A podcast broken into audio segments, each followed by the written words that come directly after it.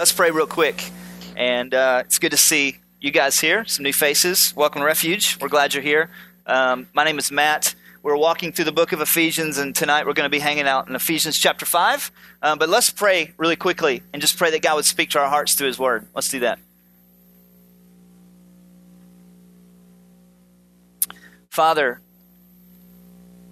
it's so good to be able to call you Father. God, for so many years, people approached you in so many ways, but not as Father.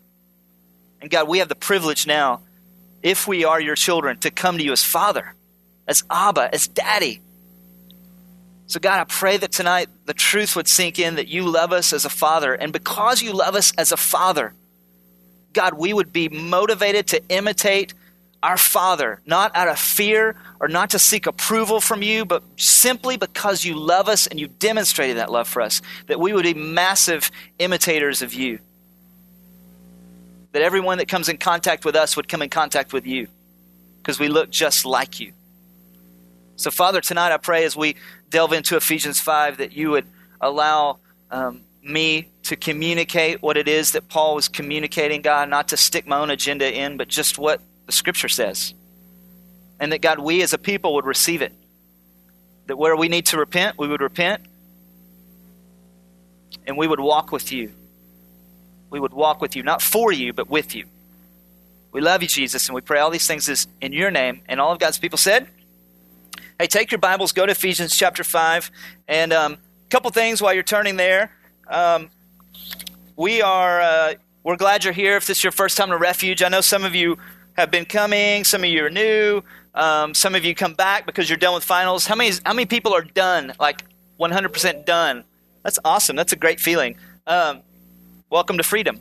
Um, we are walking through Ephesians, and we're in a series called In. And tonight we're in Ephesians chapter 5. Now, let me just give you a little disclaimer because you know how, like, they have those, those commercials on TV and they give disclaimers for things like, hey, if you use this product, it may blow up in your face. That, that guy says it really quick at the end um, that you don't catch. Let me just give you a disclaimer, and I'm not going to say it really quick. I'm going to actually tell you. Here's the thing tonight Ephesians chapter 5 is Paul urging people to imitate God. Now, I'm going to tell you this tonight. Um, tonight may be a little heavy. Um, and and if you don't like what I say tonight, don't take issue with me. Just take issue with Jesus. Okay, so there we go. That's the disclaimer. Um, I'm just going to tell you what Paul says. I'm going to try to tell you as closely as I can the way Paul said it. Okay, is that cool? Is everybody cool with that? Let's go to Ephesians chapter five. Um, let me just read it to you because um, we'll just kind of read through it and then we'll kind of go back and go through it. Ephesians chapter five, verse one. Here's what Paul says. Therefore, be imitators of God as beloved children and walk in love as Christ loved us and gave himself up for us as a fragrant offering and a sacrifice to God. But sexual immorality and all impurity and covetousness must not be named among you as it is improper among the saints. So let there be no filthiness, nor foolish talk, nor crude joking, which is out of place, but instead let there be thanksgiving. For you may be sure of this, that everyone who is sexually immoral or impure, or who is covetous, which is idolatry, has no inheritance in the kingdom of Christ and God. So let no one deceive you with empty words. For because of these things, the wrath of God comes upon the sons of disobedience. So therefore, do not become partners with them. For at one time you were darkness, but now you are light in the Lord. Walk as them. You walk as children of light. For the fruit of light is found in all that is good and right and true, and try to discern what is pleasing to the Lord. Take no part in the unfruitful works of darkness, but instead expose them. For it is, un- for it is shameful even to speak of the things that they do in secret. But when anything is exposed by the light, it becomes visible, for anything that becomes visible is light. Therefore, awake, O sleeper, and arise from the dead, and Christ will shine on you. Christ will shine on you. If you have your Bibles, go to Genesis chapter 1. Genesis chapter 1. I want to put a couple pieces of this p- puzzle together. Um, we talk a lot about the fact that the Bible is a story of God and it's not so much a manual for our life. We hear that sometimes growing up. The Bible is the manual for your life. The problem is, I don't read the manual for my car a lot. So if I view the Bible as the manual for my life, that means this I take the Bible off the shelf and I read it when I have a problem. The Bible is not the manual for your life. The Bible is a story of God, and what it does is it shows you and I how we fit into the story of God, which is a pretty awesome thing.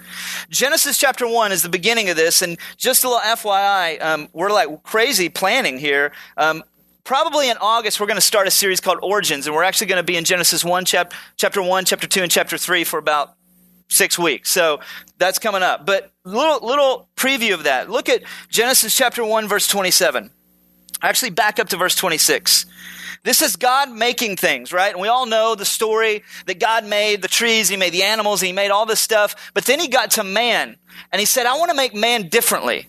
And you actually hear a conversation between the Trinity, the Father and the Son and the Holy Spirit. And they begin to talk to one another, and they say, We want to make something in our image. Pretty cool, huh? You get to hear a conversation between the Trinity. Father, Son, Holy Spirit say, Let's make something in our image. So the Bible says this Look at verse 27. So God created man in his own image. In the image of God, he created him. Male and female, he created them.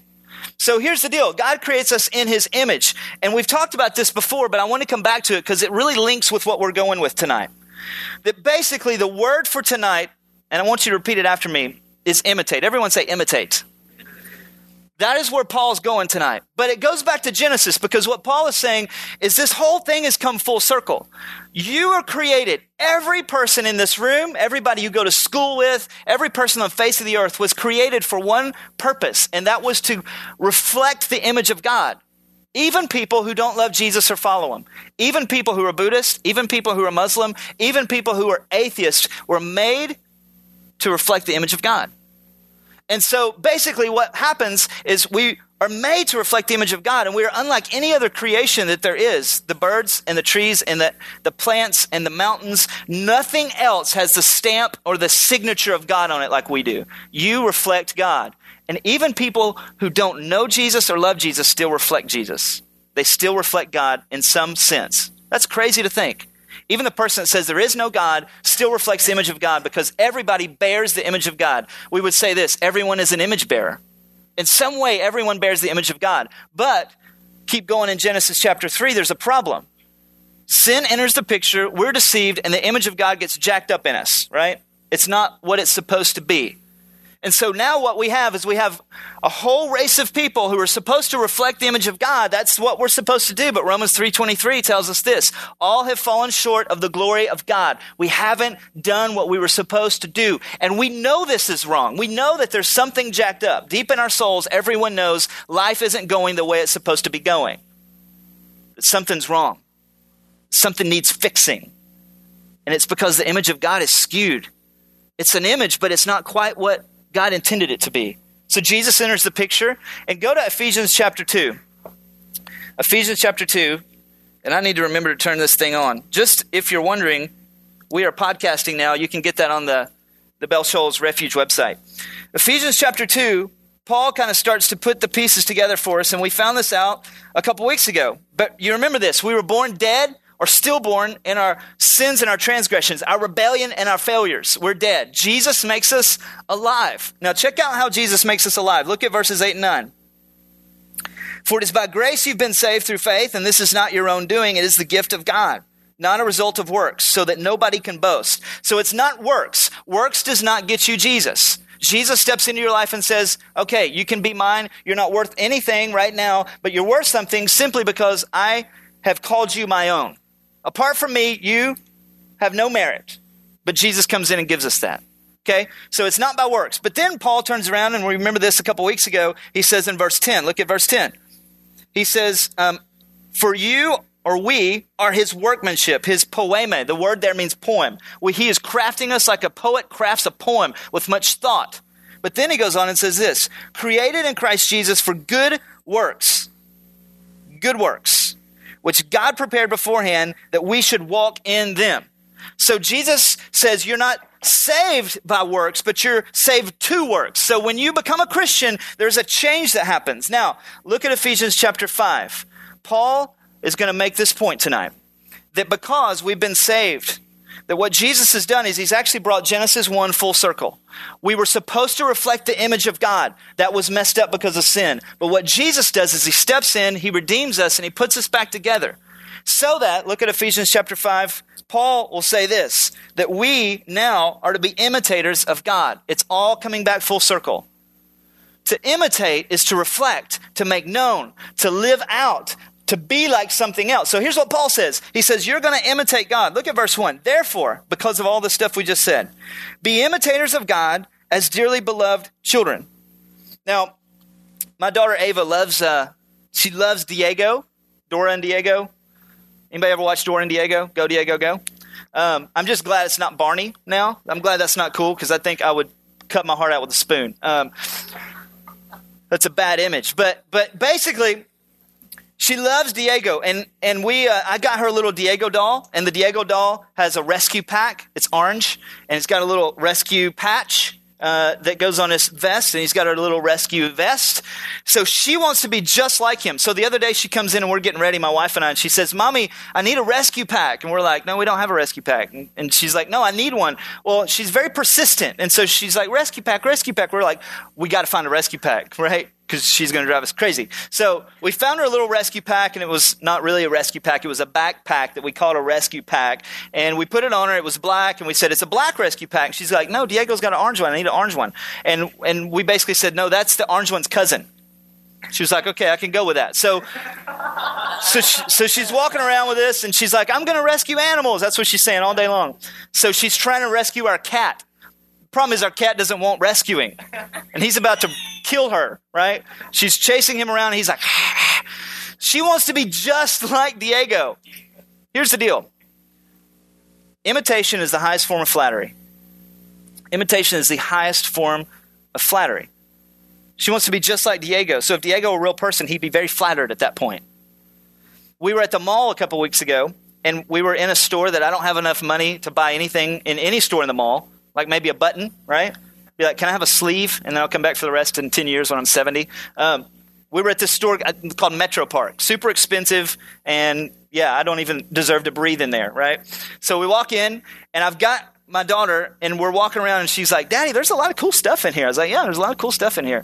And so I set her down for a second, and I was looking at something. I'm like, Why am I looking at this? I can't afford this, right? And then I turn around, and she's gone. And I had one of those freak out dad moments where I'm like, my daughter's gone and I lost her looking at a shirt, okay, that I can't afford. So then she comes back around the corner and I have like two hats that I wear. You may have seen me wear them before. And she calls them my daddy hat. They're daddy hats. She comes back around the corner and she has somehow gotten a hold of a hat that looks similar to the hat that I wear and she has it on and she said, Look, daddy, I'm you. Now that just made my heart melt. Because what I want more than anything is for my daughter to want to be like me. And when she wants to be like me, that makes me feel like I'm doing the right thing and that she loves me and I love her. My love doesn't change for her, it's always been the same. Here's what Paul says He says, Because of everything that Christ has done, imitate God. So here's what he's going to do. He's going to say you can be an imitation or you can be a, mes- a misrepresentation, right? An imitation or a misrepresentation. But why do we imitate people? A lot of times we imitate people for a couple of reasons, not driven by love. The first reason is because we fear them. Sometimes we imitate people out of fear because we want them to like us because we're afraid if they don't like us, something bad will happen to us, like a boss or something like that. Or maybe even some of your parents. You try to imitate them only because you fear them or only because you fear something or somebody. But what Paul says is not that. He also says you don't imitate God out of seeking favor. You know what I'm talking about? If you don't know what I'm talking about, go to a local high school. Sit in the cafeteria and watch everyone try to imitate everyone else because they're seeking everyone else's favor. Man, in high school, I wanted to be that guy that sat at that table, that popular table, so to speak. Those people that no one else likes, but somehow they got deemed as popular. I don't understand that. And so I would dress differently and I would talk differently and I would go different places and I wanted to be just like those people. So I was imitating them not because I loved them or they even loved me, but because I wanted their favor. I was yearning for it. Paul says you don't imitate God out of fear because you're a child now. You don't imitate God because you're trying to gain his favor. You already have his favor. You're his child. You imitate God because you are his child. And just as a child who knows they are deeply loved, my daughter, I guarantee you this, she will, can never come to us someday and say, You never told us you loved us. Man, that girl better know she's loved. She knows that we love her. And just as a child that knows their father loves them would want to imitate their father. Now, here's what I know I know that this illustration breaks down for some of us. I know that. Because some of us in this room come from really messed up homes and your dad wasn't involved in your life or you don't know who your dad is. And so this begins to break down. But God is a father of the fatherless. And so here's what Paul says imitate God as a dearly beloved child, not out of fear or not to seek his approval, but simply because you're already loved deeply by God. So imitate him. But then what he does is he goes into what it looks like not to imitate God. And that's what we're going to spend a couple minutes kind of breaking down here. What does it look like not to imitate God? Well, check this out. He lists a couple things. He says, look at verse um look at verse 3. But sexual immorality and all impurity or covetousness must not be named among you as, as it is not proper among the saints. Let there be no filthiness or foolish talk or crude joking, which are out of place, but instead let there be thanksgiving. So Paul kind of goes through this list of things. Now, here's the deal. We're going to walk through this list for a second. And what I don't want you to think tonight is that to imitate God means I have to do a laundry list of things and not do a laundry list of things. That becomes very legalistic. That's how some of you live your Christian life. You've got to understand the why behind the what. The why is because I'm deeply loved by God. But the what is this. He says, first of all, don't let sexual immorality be in your life. The word he uses here is porneo. Porneo is like, do you have that? Most of you probably have this. You have the, this junk drawer at your house where everything kind of goes in it. You know what I'm talking about? Or even in your car. Some of your, your cars are just a big junk drawer. Um, where you just throw stuff in there. But everyone kind of has this junk drawer where just stuff goes in it. And if you can't find something, look in the junk drawer. Porneo is the junk drawer of words used for sexual immorality in the Bible. It means everything. Okay, follow me. It means pornography. It means sex outside of marriage. It means strip clubs. It means anything that you are doing with your boyfriend or your girlfriend that you know is impure and it doesn't honor God. Anything. He says, Let there not be any sexual immorality named among you, even a hint of sexual immorality. So here's what that also means that also means cohabitation.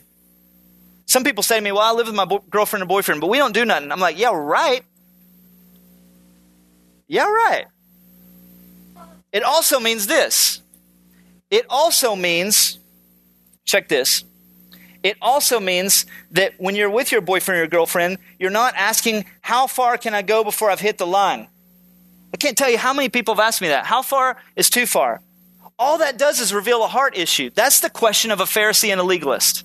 The question of a Pharisee and a legalist is always, How far can I get to the line before I've sinned and broken God's heart or He's mad at me? That's the question of a Pharisee because all you're concerned with are the rules. The question of someone who deeply loves God and wants to imitate him is how close can I get to the heart of God? Not how far can I get to the line.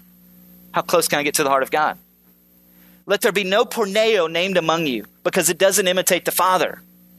When I lived in Houston, I went to Houston Baptist University and our campus was in the ghetto, right? Um, in the ghetto, that song, yeah, that was us. we had a we had a fence around us, and basically our campus was amazing. It was like a little Garden of Eden in the middle of the ghetto. But there was this big fence that which communicated to our community something. Don't come near us, right? We're a bunch of Bible students and want to have nothing to do with you. Um, so basically, we would drive to and, to and from work, and there was this strip club that was right next to our campus.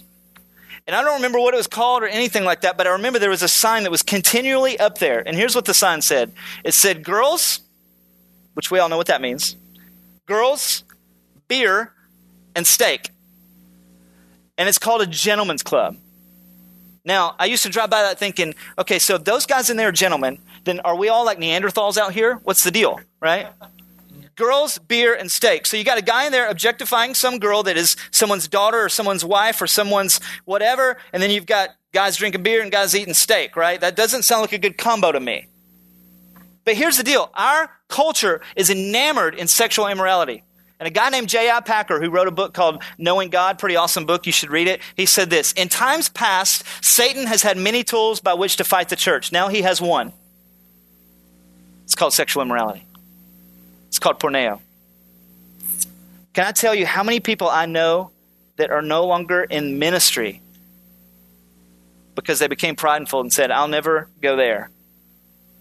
Some of you in this room, I'm going to be really honest with you. Some of you in this room tonight are struggling with pornography, and you're a Christ follower. Some of you in this room tonight are dating people, and you're in an improper relationship. Some of you are having sex outside of marriage. And here's what Paul says He says, It should not be named among you because it doesn't imitate your father. It doesn't imitate your father. He moves on and says this. Check this out. He says, uh, he gets a little broader, and he says this he says, and all impurity or covetousness. Impurity basically is defilement. He kind of gets a little bit broader from sexual immorality and he says, all defilement. So basically, he's saying anything that would defile you. There's a story about a guy named Chris Hertz. He was a missionary in India. He worked in Calcutta, India, where uh, Mother Teresa had her House of the Dying. Mother Teresa's House of the Dying, I don't know what you know about Mother Teresa's House of the Dying, but the House of the Dying, their ministry was to go out on the streets of Calcutta where people were dying from tuberculosis and HIV AIDS and all kinds of bad stuff and bring them in, not to heal them because they're beyond healing. Oh, yeah, leprosy too. And basically give them a place where they can die with some dignity. So they would bring them in, and Chris's job was to go find dying people and say, I want to give you a place where you can die with dignity. He would bring them in, he would shave their heads, he would give them a bath and they would give them food and all the stuff so that they could have a place and die with some dignity. So in the story, it goes like this Chris said, I hated to take out the trash. It was the worst job of all the jobs you could have at the House of the Dying. Because he said, the first time I ever took out the trash, that I went out there, I had this trash, and now here's the deal. You've got food that dying people that have HIV, AIDS, leprosy, tuberculosis have picked over, and it has death in it. You've got needles that guys who have leprosy have shared. You say, why would they share a needle? Because leprosy is a poison that spreads through your skin. And if you can suck the poison out with a needle, then you keep it from spreading and you can keep it at bay for a while. So they would share the needle because they're already infected. It doesn't matter. They're just trying to get the poison out. So they would pull the poison out with this needle and they would share a needle. So it was this needle that was infected. The garbage was full of this stuff. And he said he took it out one night and he threw it over into the dumpster. And here's what happened. Because Calcutta, India is one of the poorest cities on the face of the earth. There was hundreds of people, he said, that came out like rats. And they dove into the dumpster and they took out the trash and they tore it open and they began to eat what was in the trash. He said, Don't eat that. That's death. They didn't listen. That typifies Christians, especially in America, because we have a table that we can sit at, and it's called the Lord's, and it's a banqueting table, and He offers us all this amazing stuff, but we go, No, I don't want to be a part of that. I'd rather go over here and feast and be defiled. Here's what Paul says He says, Don't defile yourself. Jesus did not die on the cross so you can continue to defile yourself. Follow me? He didn't. But let me go here. This may not be popular, but I'm going to go here.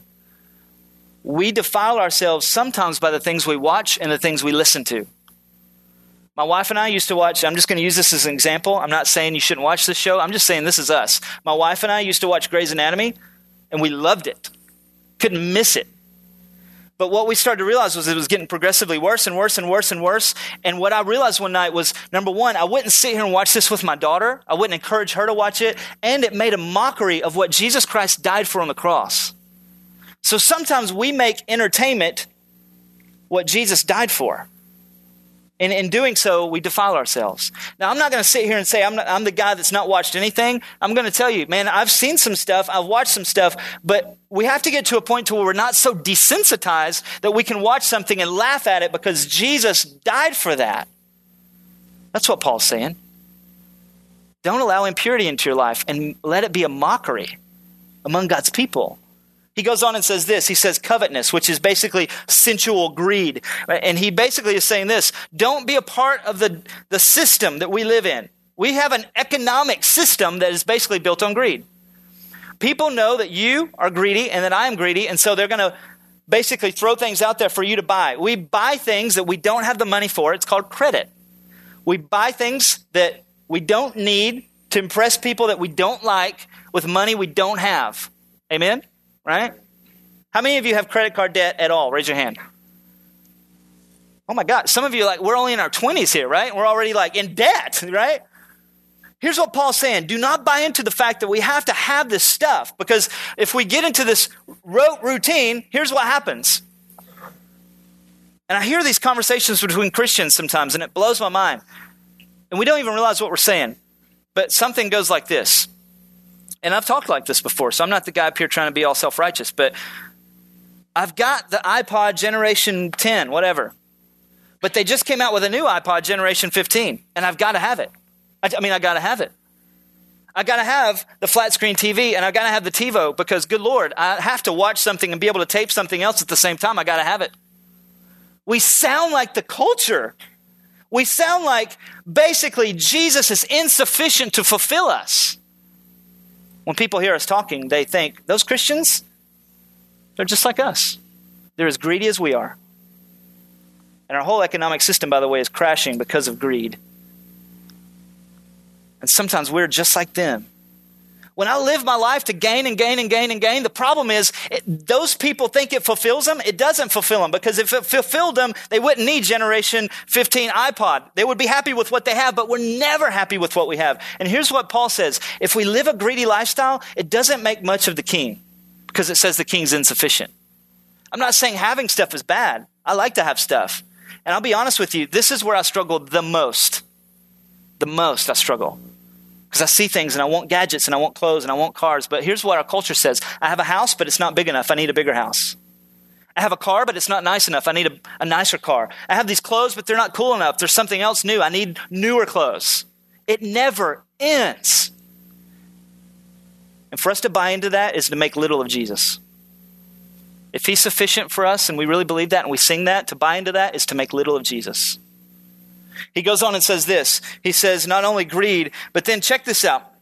He moves into verse 4 and he says, Let there be no filthiness or foolish talk, nor crude joking, which are out of place, but instead let there be thanksgiving. He's basically saying this, and we kind of hit on it last week. He's saying, Your mouth is an instrument of righteousness, but sometimes we use it as an instrument of sin. Let there be no crude talk, but also let there be no empty talk, which means this empty, vain conversation. That anytime we get together, the purpose why we get together is to encourage one another. And I'll be really honest with you. When I go to coffee with somebody or I want to hang out with somebody, if I'm going to spend an hour talking to somebody, I want to spend an hour with somebody who's going to talk to me about what God is doing in their life and encourage me to continue living for God. Because later Paul's going to say the days are short and the time is evil and you don't have time to waste. So there's not time for vain or empty or crude talk. All of these things misrepresent God. But check this out. Paul goes on and he says something that's really interesting. And and he gets kind of blunt here. Look at verse look at verse 8. Actually back up to verse uh, verse 5, I'm sorry. For you may be sure of this that everyone who is sexually immoral or impure, who is covetous, which is idolatry, has no inheritance in the kingdom of Christ and of God. So he basically sums all of this up and he says, all of this sexual immorality and this covetousness and this greed and all this stuff that we just talked about, it all encompasses in this one word, idolatry. The opposite of Christianity is not atheism. The opposite of Christianity is idolatry. Even atheists worship something. The opposite of Christianity is not that there is no God. The opposite of Christianity is worshiping the wrong God. Atheists worship themselves. We're all created to worship, so we all worship something, and typically our default is to worship us. So here's what Paul says to live sexually immoral, to live as greedy, to live as someone who just uses their mouth however they want to, that is to worship self because you're living your life for you. Immediate gain, immediate gain, immediate gain. You, you, you, you. Not him, him, him, him. And what Paul says is this if you can live a life of habitual sexual immorality, of habitual greed, of habitual using your mouth to hurt others and talk bad about others, if you can live your life habitually on and on and on and on in habitual, unrepentant sin, then you're not a part of the kingdom. That's what he says if you can live a life of habitual sin. John says it like this in 1 John. He says, Anyone who has been born of God will no longer sin. Now, I used to read that verse and be like, I have problems because I think I'm born of God. I've been born from above. I've been born again, so to speak, but I still mess up. Here's what John and Paul are not saying. They are not saying you will be perfect. Raise your hand if you're perfect in here. You didn't sin at all today. I should have my hand down. All of us have sinned we all continue to sin, but Jesus is making us look more like him. But here's what Paul's saying. Anyone who has habitual sin in their life that goes unrepented of probably is not a member of the kingdom of God, has no inheritance in the kingdom of God. So here's what we have to get at. if I have unrepentant sin in my life, then I need to start examining myself. The scriptures say, examine yourself to see if you're of the faith. If I have unrepentant sin in my life, it doesn't matter. Hear me, and hear me well. It does not matter if you have prayed a prayer 15 times and walked an aisle 20 times and been baptized 20 million times. You do not know God. Now that seems kind of crash, but that is what Paul is saying. Don't be deceived. Check this out. He goes on and continues that thought in the next verse. He says, verse 8, verse 6, I'm sorry. Let no one deceive you with empty words. For because of these things, the wrath of God comes upon the sons of disobedience. So here's what Paul is saying in essence. He's saying there's a difference between struggling with sexual immorality, but repenting of it, and struggling with greed, but repenting of it. But if you can continue in sexual immorality, sleeping with your boyfriend or girlfriend, looking at pornography on the computer and not caring about it, if you can continue going to the strip club, going to the parties, doing whatever it is that you do, if you can continue in the greed and not be repentant, here's the problem. You don't have the Holy Spirit living in you. It's your spirit living for yourself. And then he says, let nobody deceive you. This is really interesting because here's what's happened in North American Christianity and churches in North America basically is this, is there's a bunch of people who have prayed prayers and walked aisles but never repented to follow Jesus. That's really scary. That's really scary. And then what happens is someone becomes a little bit older and they start to realize maybe I don't know Jesus. Maybe I have habitual sin in my life because I've never trusted Christ. I don't have the Spirit of God living in me. So they go to somebody who's a leader and that somebody says to them, No, so and so, you prayed to receive Christ. Do you remember that? And they pat them on the back and they give them false assurance and they walk away. And they will never, ever be able to overcome that sin because they don't have the Spirit of God living in them. What Paul is saying is not make a checklist to live by he's saying basically, repent if you're a believer. And if you have unrepentant sin in your life that you cannot control, it's because you're not a part of the kingdom. It's because you're not a part of the kingdom. Some of us in this room may have unrepentant sin in our life that we live out habitually. And you've rededicated, rededicated, rededicated. And what you really need to do is repent and follow Jesus. And that sounds really hard, but that's what Paul's saying. He says, if you're living this way habitually, then there's a good chance maybe you don't have an inheritance in this kingdom. Because if you have the Spirit of God living in you, it's not very long before you'll stop and go, I can't live this way anymore. Pastor Rummage said this on Sunday. The most miserable people in Brandon are Christians who are not living for the glory of God and live in unrepentant sin. If you are a Christian and you live in unrepentant sin, you'll be miserable, miserable, miserable, and finally you will fall on your knees and repent. But the person who can do sin habitually and relish in it and like it and love it probably doesn't have the Spirit of God living in them. That's what Paul says. He goes on, he says this. He says, if you want to live and imitate Christ, there's a couple things you can do. Check out verse 3. Jump back up to verse 3. He says this.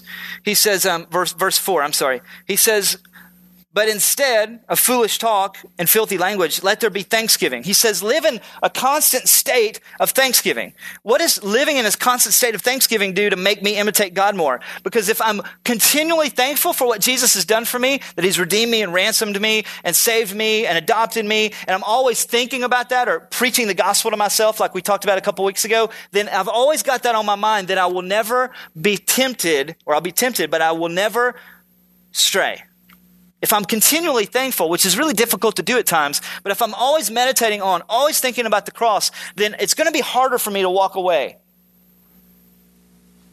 It's going to be harder for me to wander. It's going to be harder for me to be tempted to go, you know what? This sexual immorality looks a whole lot better than Jesus. This stuff looks a whole lot better than Jesus.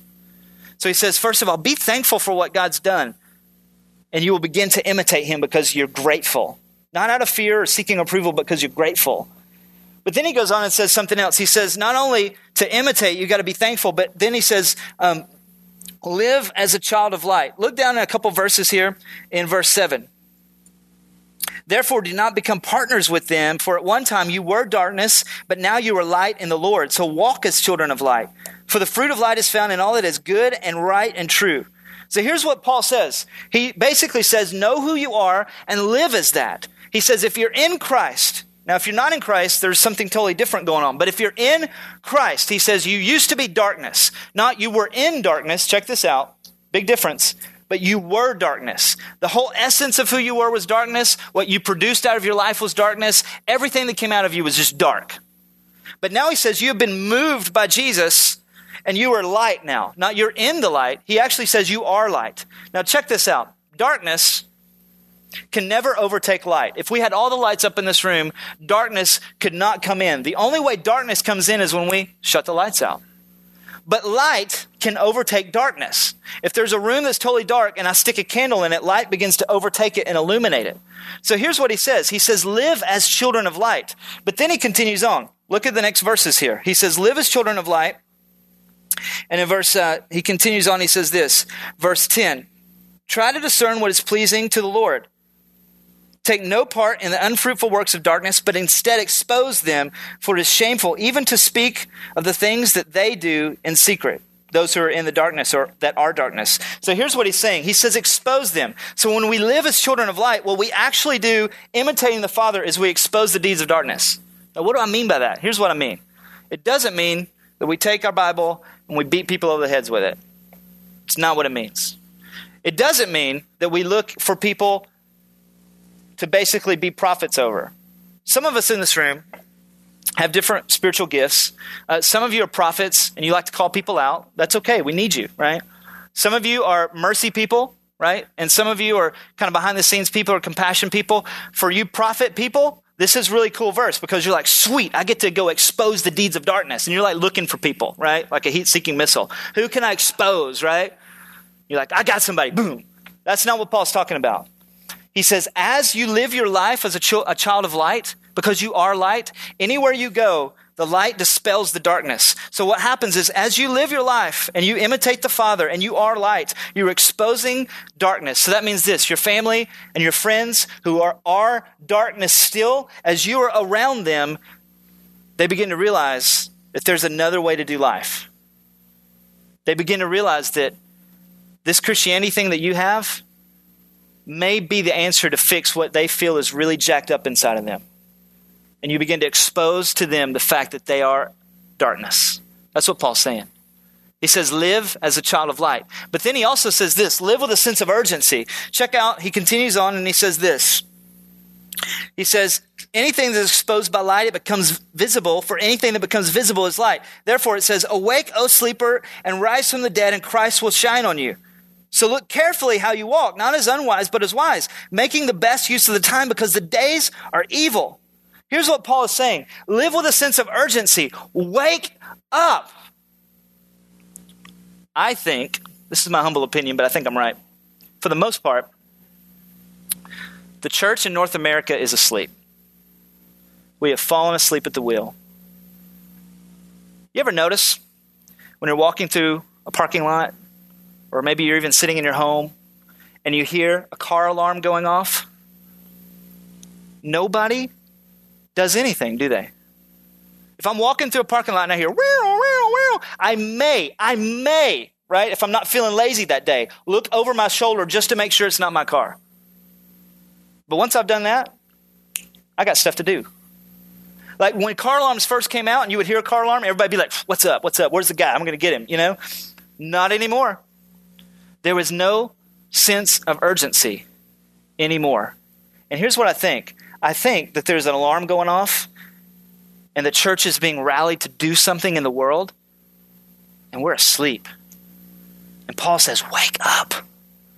Wake up because the days are short, the time is short, and you don't have a lot of time to imitate your Father. Wake up. It makes me take stock of what I spend my time doing.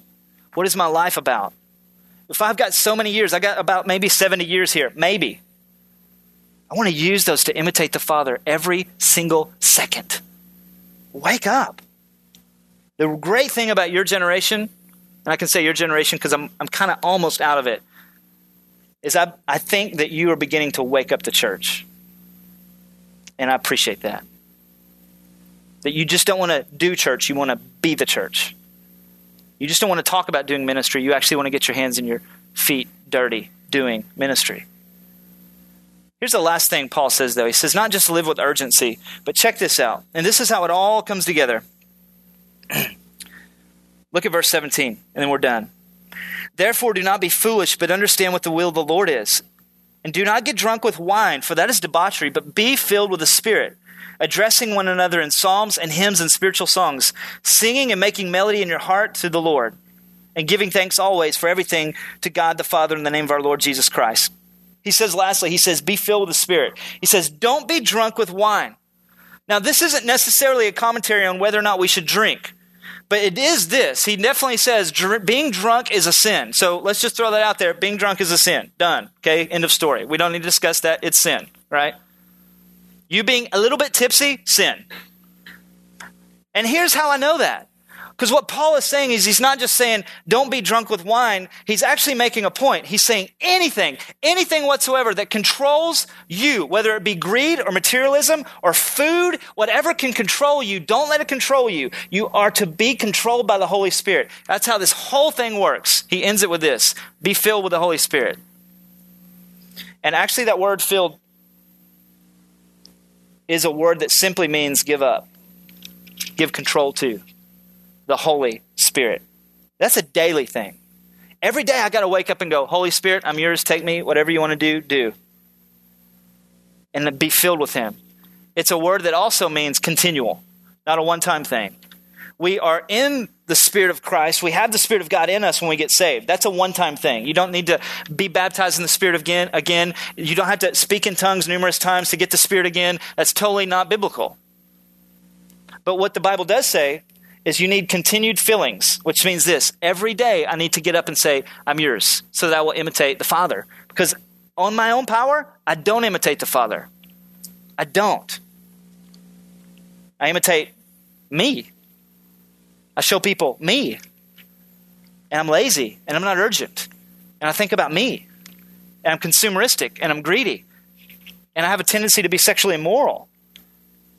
But if I'm filled with the Spirit, all of that stuff is pushed to the side. And the imitation of the Father is what is focused. I'm going to ask Ben to come back up here in a second. He's going to lead us in some more worship. I want to ask you a couple questions tonight, and I want to be really honest with you tonight.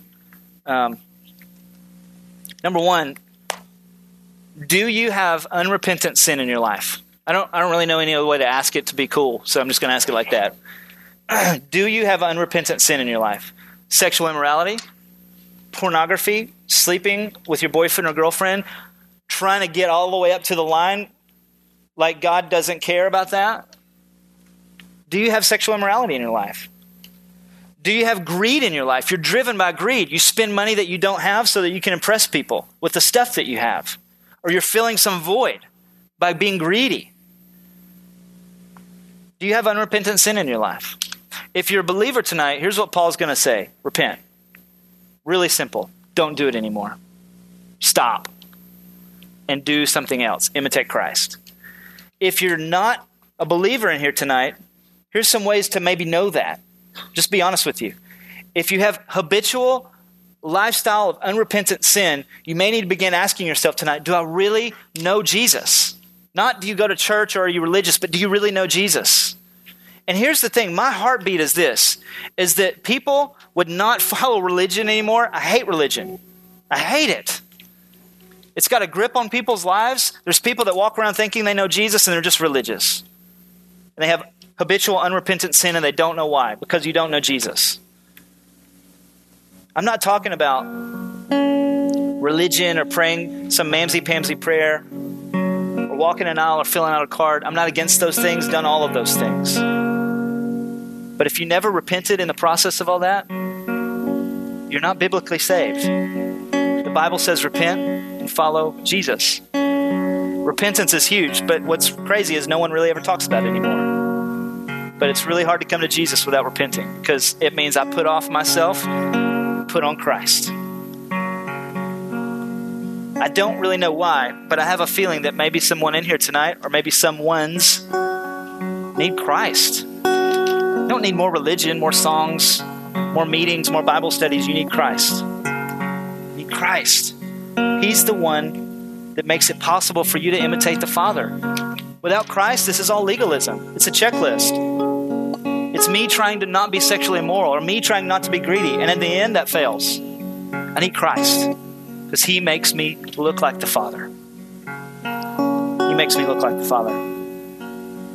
Tonight, I want to give you uh, an opportunity. I don't do this a lot, but I want to give you an opportunity to receive Christ tonight. If there's someone in this room that needs to receive Christ, like genuinely, I'll give you an opportunity to cry out to Him. The scripture says, Those who call in the name of the Lord will be saved. That means saved from ourselves, saved from our sin, saved from death, and made alive. Tonight, you can do that and some others of us in this room, maybe that are walking with Jesus, but we just have unrepentant sin. You just need to repent tonight. And maybe you need to, when Ben's playing, we're going to sing a song called Give Us Clean Hands, Give Us Pure Hearts, oh God. Let us not lift our souls to another. Maybe you just need to make your chair an altar, or maybe this place up here an altar. This is not any more special carpet than your carpet, but sometimes we just build altars to God because it communicates our seriousness with Him. All throughout the Bible, people built altars to God. So I'm going to pray for us. If you would, just bow your heads and close your eyes. Tonight, I hope you hear my heart. I don't want us to be deceived by empty words. That we can continue on like everything is okay, when for some of us, everything's not okay. Some of us tonight need Christ. We need to repent and follow Him. Put off our religion and put on Christ. Some of us who are Christ followers, we haven't been imitating very well, and we need to repent and imitate the Father because He loves us so. He loves us so. If you're in here tonight, I'm going to be very specific for a second. If you're in here tonight and you you would say, you know what, I don't know that I've ever had a genuine experience of salvation. I've never repented to follow Jesus. I'm going to give you the opportunity where you're sitting to cry out to God and to repent. You can say something like this I'm not going to lead you in some rote prayer, but Father, I've sinned against you, and I want to repent of my sin, Jesus, and follow you. I want to be your child. I want to imitate you with my life because of your cross and because of your resurrection. Thank you, Jesus, for loving me. If that if that's something you need to say or something like that to repent tonight, just give you a second to do that. Some of you may already be crying out to God.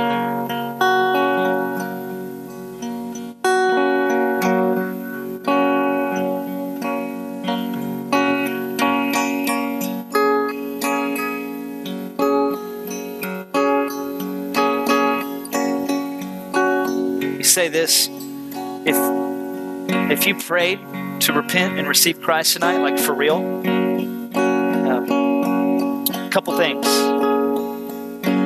I'm available. I would love to talk to you. If you came with a friend tonight, and that friend is a Christ follower, and you know that, talk to them. Tell them. Tell somebody before you leave this place tonight. Because that's huge. That is huge. The rest of us in this room that are Jesus followers, which is many of us, most of us, maybe there's some repentance that needs to take place. And there's some stuff in your life, and catch this even the stuff that's hidden that nobody knows about, it still is a misrepresentation of the Father.